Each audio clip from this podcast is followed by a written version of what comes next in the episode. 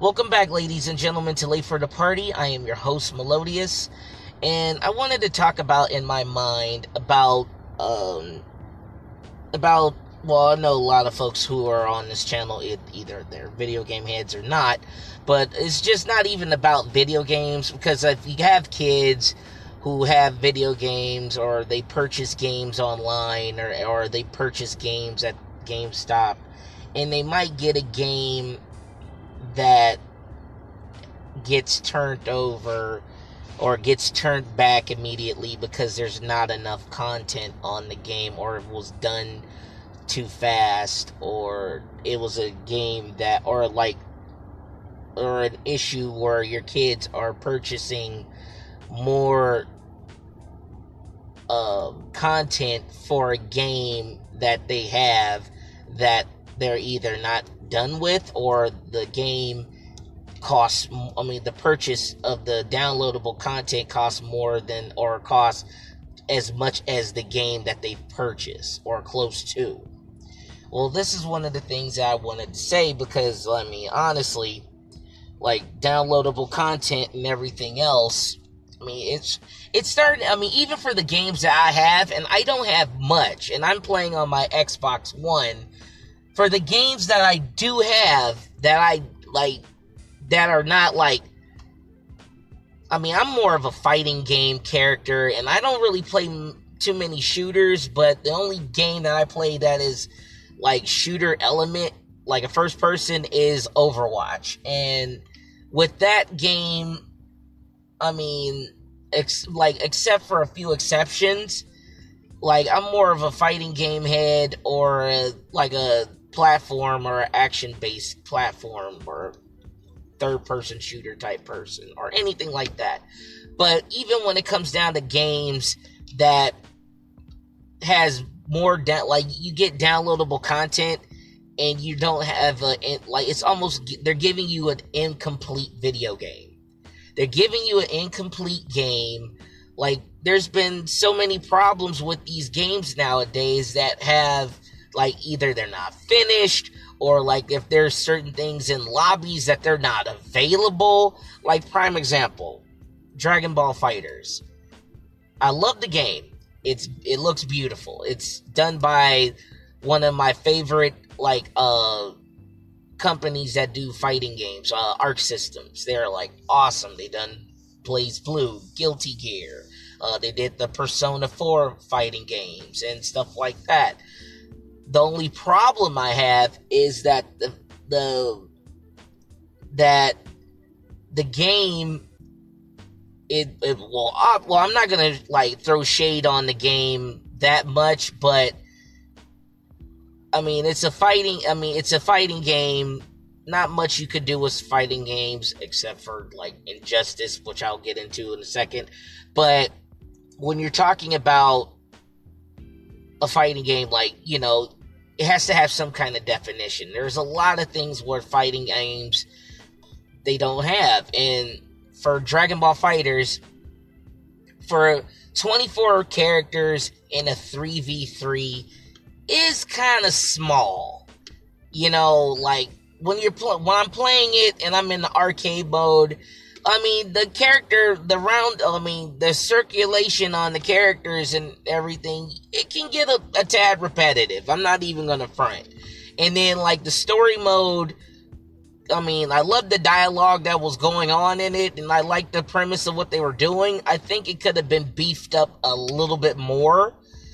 Uh, the rank matches and the casual matches, they keep, like, like, knocking people off uh, or like a lot of people who rage quit and everything else, they don't get penalized for rage quitting. I mean, I know they change them into a different color. Like, I think the color's purple now.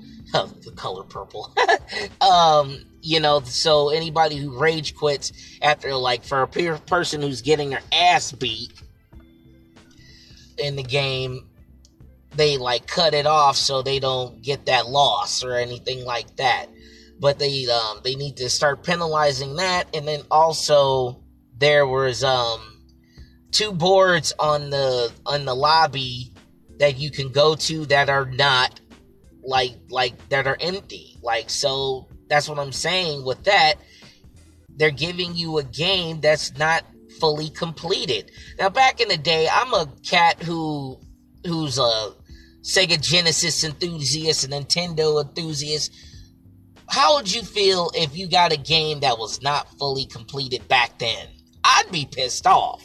Like if you're like going on like to the level four, level five, and then it uh, all of a sudden the game gets cut short. You know what I'm saying? Like you would flip your lid right then and there if that happened. I would have. I've been pissed. I mean, and to do stuff with that, like that's why most of these games are suffering because of like everything is starting to become content based to where you gotta buy this in order to have that. Or like just like what happened with uh, Star Wars Battlefront 2. All these loot boxes and all that stuff. Or like what uh the whole thing that's going on with Metal Gear Survive right now. Like you have to purchase slots. I mean, come on, dude. That's they're starting to I think they need to start regulating on what they need to regulate on stuff like that because that's not fair to the to the customer.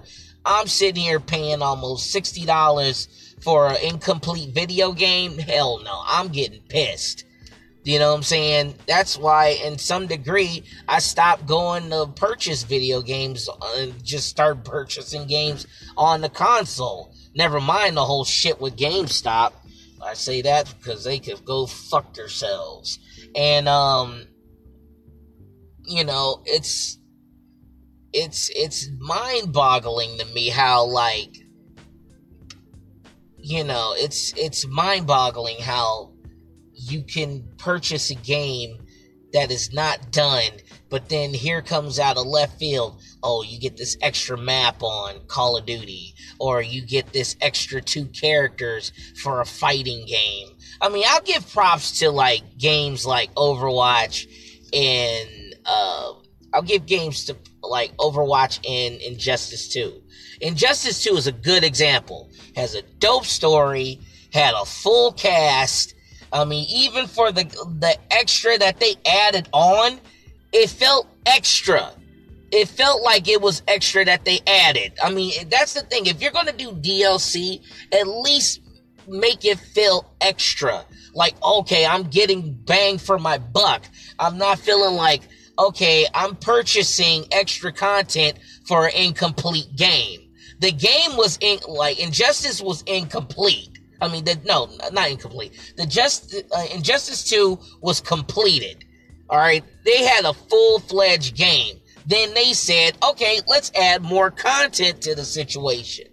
And it did, and it worked. In the loot boxes, they don't even, you don't even really have to per, you don't purchase anything. You do all you gotta do in game. You keep playing the game, you get your gear that you can make, make your, um, and change your costumes and stuff like that. And you have to do certain things in the game to get the perks. That's cool.